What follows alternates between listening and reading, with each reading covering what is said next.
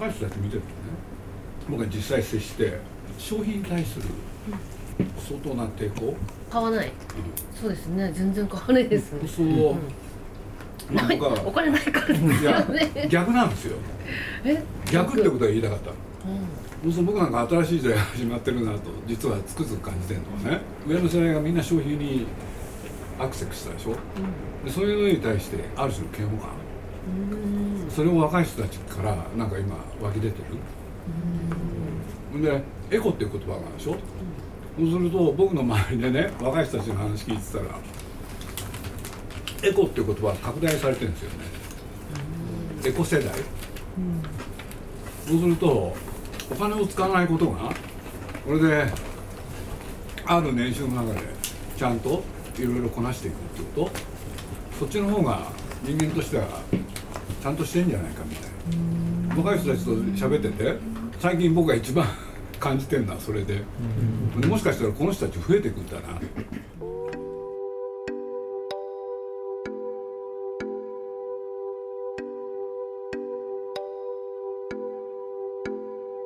鈴木敏夫のジブリ汗まみれ。3週にわたってお送りしてきました不安な個人立ちすくむ国家今回が最終回です。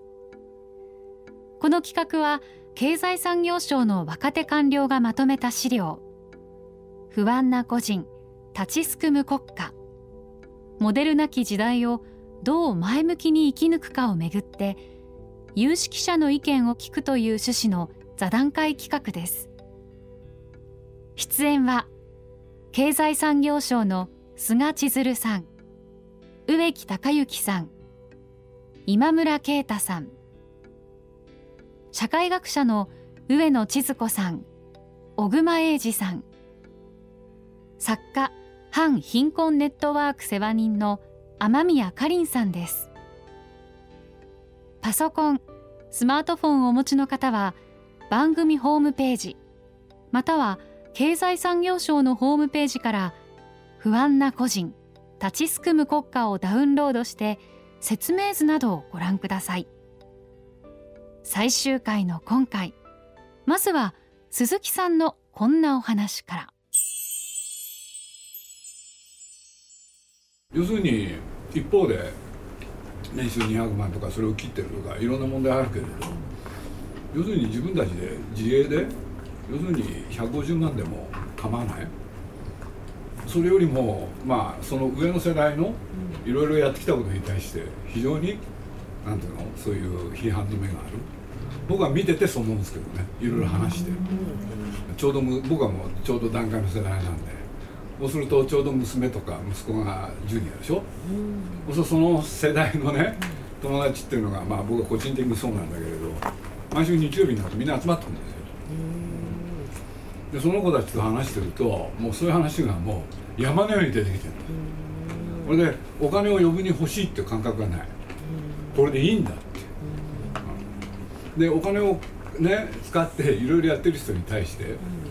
批判的ですよね。要するにそのちょっと上の人たちはね上っていうのはちょうど段階のジュニアぐらいの人たちがその下の世代に対してねエコ世代？さっきの話で言うと。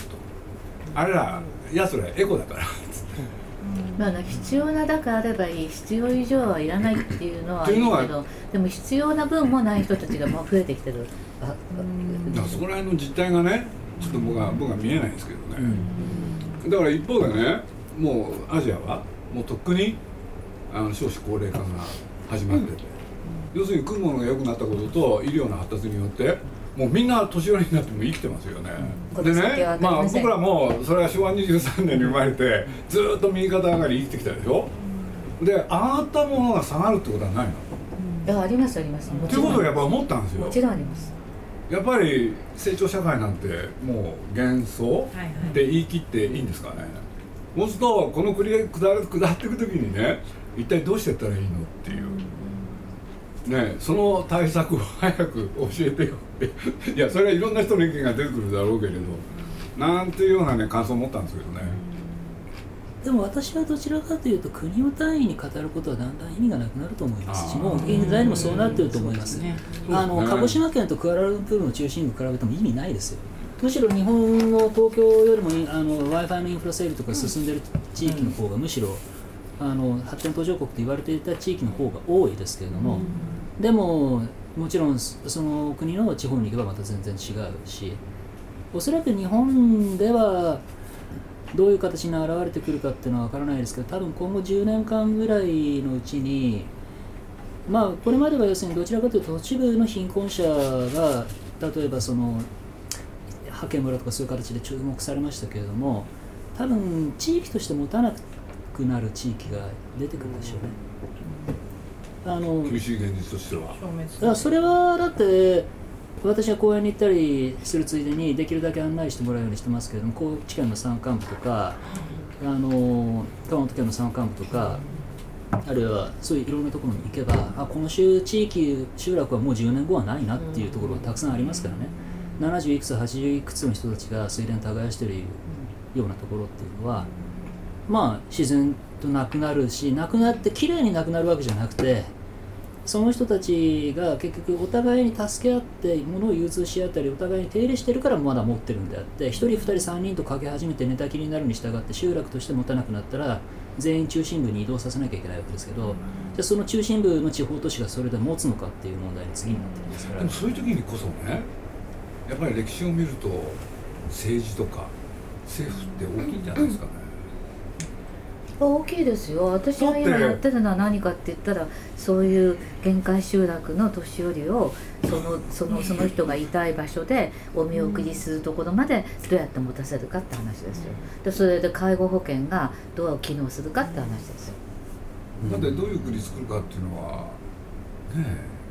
だって高度経済成長なんて明らかに仕掛けたわけでしょ。そういう国にしようとしたわけでしょ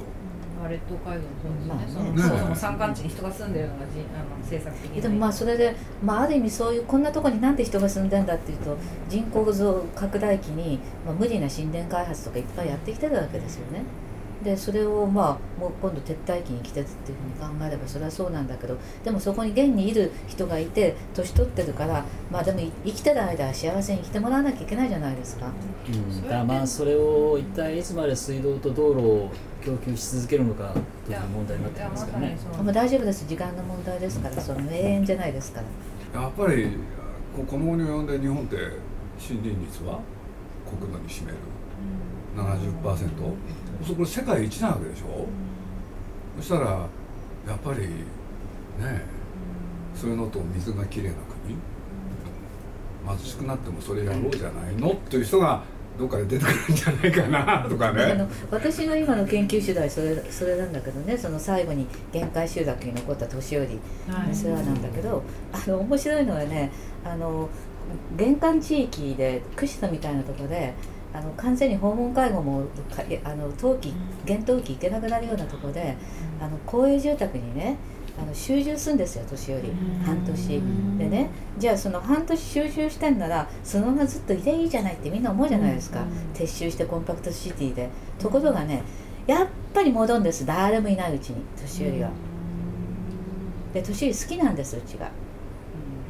いいじゃないですか最後の人にそうやって見届けたら。いやでもだとするといやそこに社会的なコストがかかるので。いやそんなべらぼうにかかりません。そんなにドラマにかかりますいくらかはかかります。いやでもだってそれその水道ガスもそうですし、うん、下水も引いてますしさらにユニバーサルサービスで郵便も届けてますし、うん、だそういうコストを考えたら明らかにサステイナブルじゃないようにも思うんですよね。でただ一方個人に注目すると確かにその生まれ育ったところに最後その次の住みかとして住みたいって気持ちは分かるからそこどうバランスしたらいいかってなんか誰かがちゃんと議論しなきゃいけないんじゃないかなってその一人に寄り添うのはいいんですけど社会全体としてそれ全員にできますかっていうことだしそれは真面目に誰も計算してない気がするしそのどれだけのコストがかかってるかってことですねその人その人がの意思を貫かせるためあでもねあの今政府完全に今在宅誘導してるでしょ？はっきり言ってじゃあそのばあさんをあの町の病院連れてきて病院で死なすよりも在宅死のコストが安いです。どうかな？それは。僕はあの、まあ、仕事柄日本全国をこうやって回るってことが多くてそしたら前はねまあ映画あって当然いろんな人に認知を得なきゃいけないから宣伝するわけじゃない。そうするとね昔はねあの楽だったんですよ、でなんだかっつったら東京の新聞とね東京にある 民放の大事なところやれば日本全国で報道してくれたでしょ、それがねあのある一つの番組によってテレビ界がね激震が起こるんですよ。どさんこワイド札幌テレビ、北海道放送、でこれなんでかっつったらね要するにワイドショーを自分で作った一番なんですよ。でこれがねちょっと正確なこと忘れたけど2000年ぐらいなんですよ。でこれが成功した途端それまでワイドショーね、要するに東京で作ったものをみんな流してたのに、ね、沖縄までそしたらそのどさんこワイドがうまくいったことによって3年ぐらいでね各テレビ局地域にねしあのじなんだ根ざしたワイドショーを作るようになるわけ、あっという間だったの、で最後までそれに抵抗してたのがね NHK なの、でもその NHK も2006年にはねもう東京と地方でやるものが全部変わるわけ、これで今ね見ていくとね、まあ、最近ちょっと分かんないんだけれど、まあ、例えば朝から夜までテレビってやってるでしょそう夕方までねほとんど地元制作なんですよ全て、それで効果は視聴率上がったんですか？上がったんですよ。でダメなのは東京なんですよ。俺で東京のものをねこれがまたね世の中面白いんで誰か調べると本当は面白いんですけれど東京で作ったものを朝から晩まで流してるのは沖縄だけなんです。なぜか、分かんないのよであ沖縄以外だってみんな地元制作になっちゃったんだもん。活字メディアあんなにローカルなのでメンバー違うのこれで活字もね気が付いたら全国紙と言われた長官読み。もう全国紙じゃないよね。だからもうどんどんどんどん部数減らしちゃったんだもん。これで結構完全な東京感あなんだうん単になっちゃったし。だからそこら辺のねそういうのも見てても面白いよねまあ日本は地域意識がとても強い社会だと私は思ってます。人口移動とかでも大体地方から県庁所在地に出るのが多いけど東京にストレスに出てくるのは そんなにたくさんいない。むしろ。あのだからそのいろんな例えばその世界の国の中には人口の半分ぐらい首都に集まってるっていう国は韓国をはじめとして多いけれども日本は首都への集中度はどっちかっていうと低い方でただ県庁所在地に人口の半分集まってるって県は多い。だからむしろ集合意識としては県意識の方がむしろ高いかもしれないと私は思います、県単位ええ。だからそれは日本の特徴ではあると思いますね。まあそれは。今だに盆と正月の大移動がありますからねあれ面白かったですね。イギリスにはそれがないって。一家全員で来ちゃうからっていう。要するにじいさんばあさん長男残んないのよ。だからボンクレに行かなくていいでこれだって始まったのは60年代でしょ？そうです。ね大移動がね社会は変えられるのかっていうことがやっぱり知りたいっていうか。この構造のこ根底というかなんかどう何が背景でこうなってきたのかっていうところがちょっと理解しなきゃいけないのかなというふうにちょっとお話聞きながら感じていてそれがいわゆるその産業構造だとか経済の成長だとかそういうところそれがなんかまあ農業から工業に移り変わってサービス業でみたいなところと表裏一体で理解ができるものなのかまた別の軸の、まあ、冒頭ご指摘いただいた人口動態みたいな話だとかあるいはその婚姻の安定性ってある意味価値観みたいなことだと思うんですけど価値観が変わってきたからこういう構造になってきたのを理解すればいいのかなんかそこの見立てでその先の考え方が少し変わるのかなっていう気がしたんですけど。むしろ産業構造の方から製造業の方が雇用の長期安定性が高いから製造業が減ったのが原因だっていう人もいるけれど、でも私はどちらかというと、えー、他の社会学者の人が唱えてるように全体の不安定性が増したっていう意見の方が正確だと思いますね。つまりその選択の自由が増えたからあの別にこの会社にずっといなきゃいけないっていうこともないし、この社員にずっと雇っていなきゃいけないっていうこともないし、あの別にこの地域にずっといなきゃいけないのかというこの男とずっと結婚してなきゃいけないのかとかいう、そういうあのことを選択することが慣習にとらわれずにどんどんできるようになっていったからね。あの情報の流通速度も速くなったしでもそれは近代化のプロセスそのものだから。いやだからちょっとねその最初欲を出してもうちょっとねその骨太の政策論に蓄積が合うのはあのどうして出てこないのかと言ったけどもあの国際比較すると割合と見えてくんですよね日本の固有性と共通性っていうのがね例えばあの基本的に国っていうのはさ国民食わすっていうためにあるというふうに考えたらその生活保障を一体どこにどんなふうに配分していくかっていうのでスピアンデルセンという人が3つのあの比較レジーム論ってやってるんですよね。それがあの自由主義レのレジームと社会民主主義レジームと保守主義レジームでで保守主義レジームは家族と企業に依存する。で日本はここに入るわけです。でだけどあの別な選択やってるところもあるわけだから全く変えられないかっていうとシナリオがないわけじゃない。まあ、だけどどのシナリオを選ぶかってことに関しては歴史的な経路依存性っていうのがあるからそんなに簡単に急にね進路変更はできないってことは確かだけどもでもじゃああの運命かっていうとそうでもないんだよね。ホッセという、まあ、いろいろ、まあ、若者の労働問題にあの支援してる団体があるんですけどその今野さんという人とあの対談した時に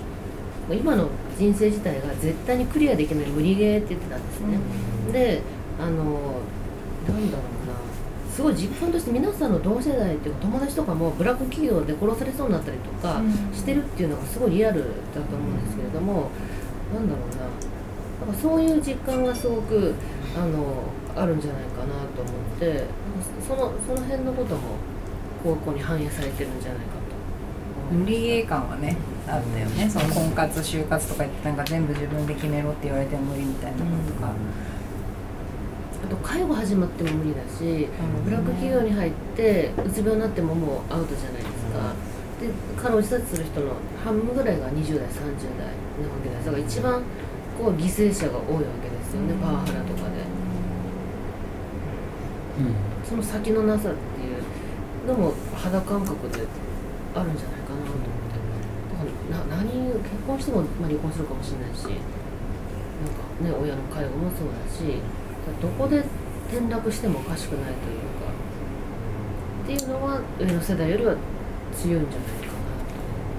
今結婚する人一生もんだと思って結婚する人ほとんどいないよね。いや言ったらびっくりしますよ。いやいや 僕は一生もんだと思って去年結婚 したとこいやなんかこの辺の指輪が見えますが。いや分からないです先輩方がどうあのえでもね子供生まれたばっかりだしね。誠実だからミスター誠実だ妻まで行かなきゃ分かんないですね。妻はどう思ってたかある意味その選択の自由が別に結婚して別れてもいいし子供じゃあ2人3人持たなくてもいいし。で仕事も別に途中で辞めてもいいし。で東京行きたかったら行ったらいいし行かなくてもいいしっていうその。ある意味その選択の自由というまああのみんなが多分望んで手に入れたものでもあると思うんですよ。とはいえその反面として、まあ、その不安定というかいろんな歪みも出てきてると思うんですけどだそこをその片や望んでいたはずで片やその望んでないような、まあ、副作用というかネガティブな側面も見えてきてるっていうのかなぐらいは我々もなんとなくそうなのかなっていうのは少し書いたりはしてたんですけどだそれを僕らとしてどう評価していいのかっていうのは結構難しいところででその選択の幅をもう一回じゃあ国が主主導して狭めていくっていうのもすごいナンセンスな気も。できないです。無理です。そうそうそうなんですよ。それはもう若干不快役だと思うので。とはいえいやこれの選択の重点がより広がっていったらその、まあ、放っておくとそのより不安定っていうのも増していくよね選択のっていうのを自由って言って思いながムカつくよね天宮さんねああそっか、らまあ。うん、それしか選択できないみたいな、うん。ね。そうです。まあ、もちろんその選択の自由がない方も山ほどいるでしょうしただ選択の幅っていうのは昔よりは多分全体で見たら広がってきてると思うんですよ。でそれをその僕まあ国全体を見た時にどう評価したらいいのかなっていうでところ。もうどどうしても押しとどめることのできない変化は評価しようがないんですよもういいも悪いもないんだからだからグローバリゼーション反対って言ったってなもん反対したって押しとどめることできないんだから。だから評価はしなくていいんです。もう現実が変わったっていうことに対応するような制度と社会設計の変化あののを変えるしかないですよ。評価の問題じゃないです。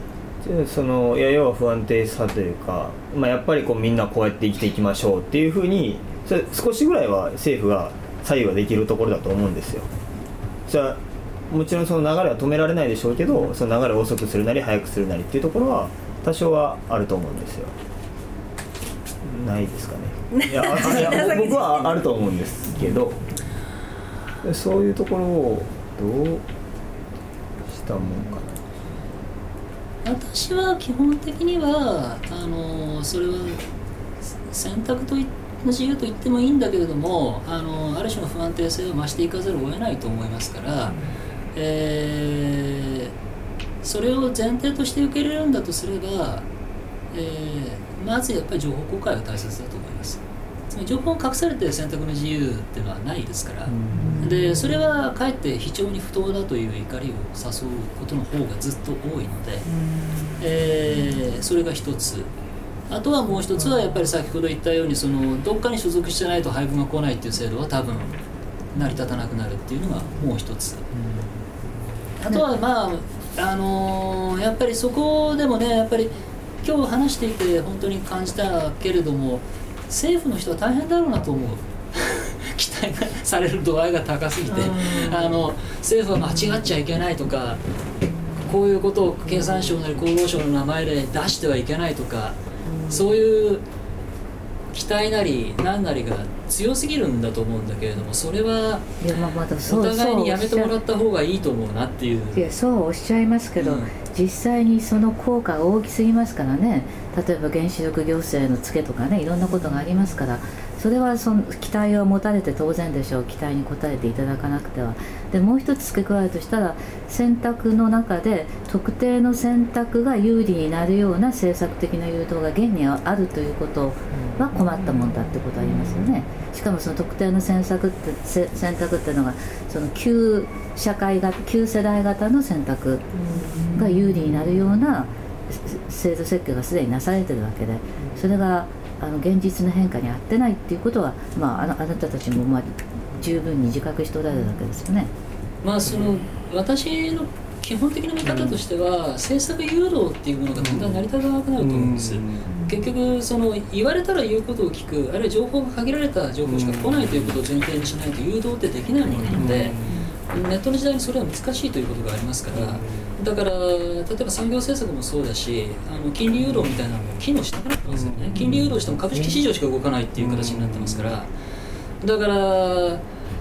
まあ誘導っていうのは難しいということになるとあとはまあ公共サービスに徹するっていう方がまだ実りがあるというか。その公共サービスっていうのはまあ社会保障とかインフラとかそういうこともあるんだとは思いますけれども、まあ、その他にもいろいろあるとは思いますが教育も含めてねそっちの方がまだやりようはあるんだろうなとは思います。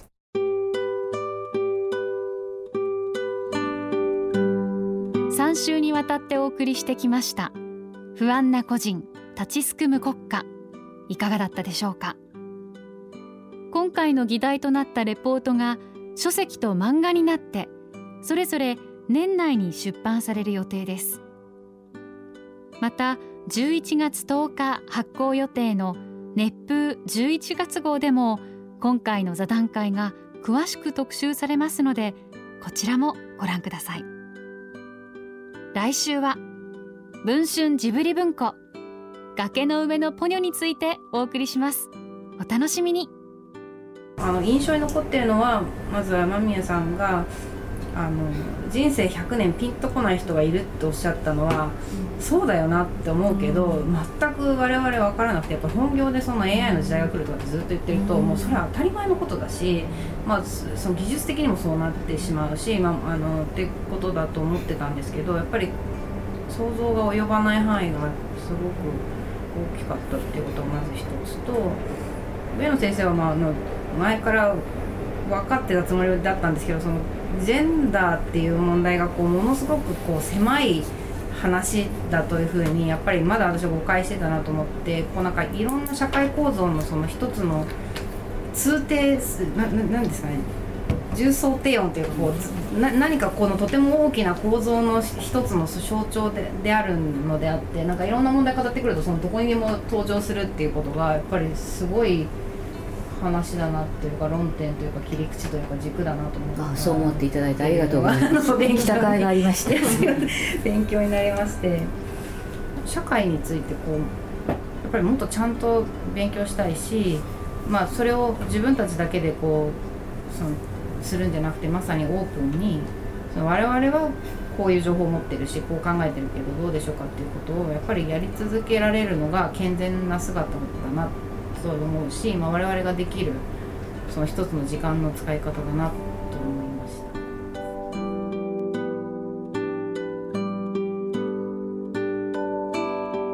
鈴木敏夫のジブリ汗まみれ。この番組はウォルト・ディズニー・スタジオ・ジャパン。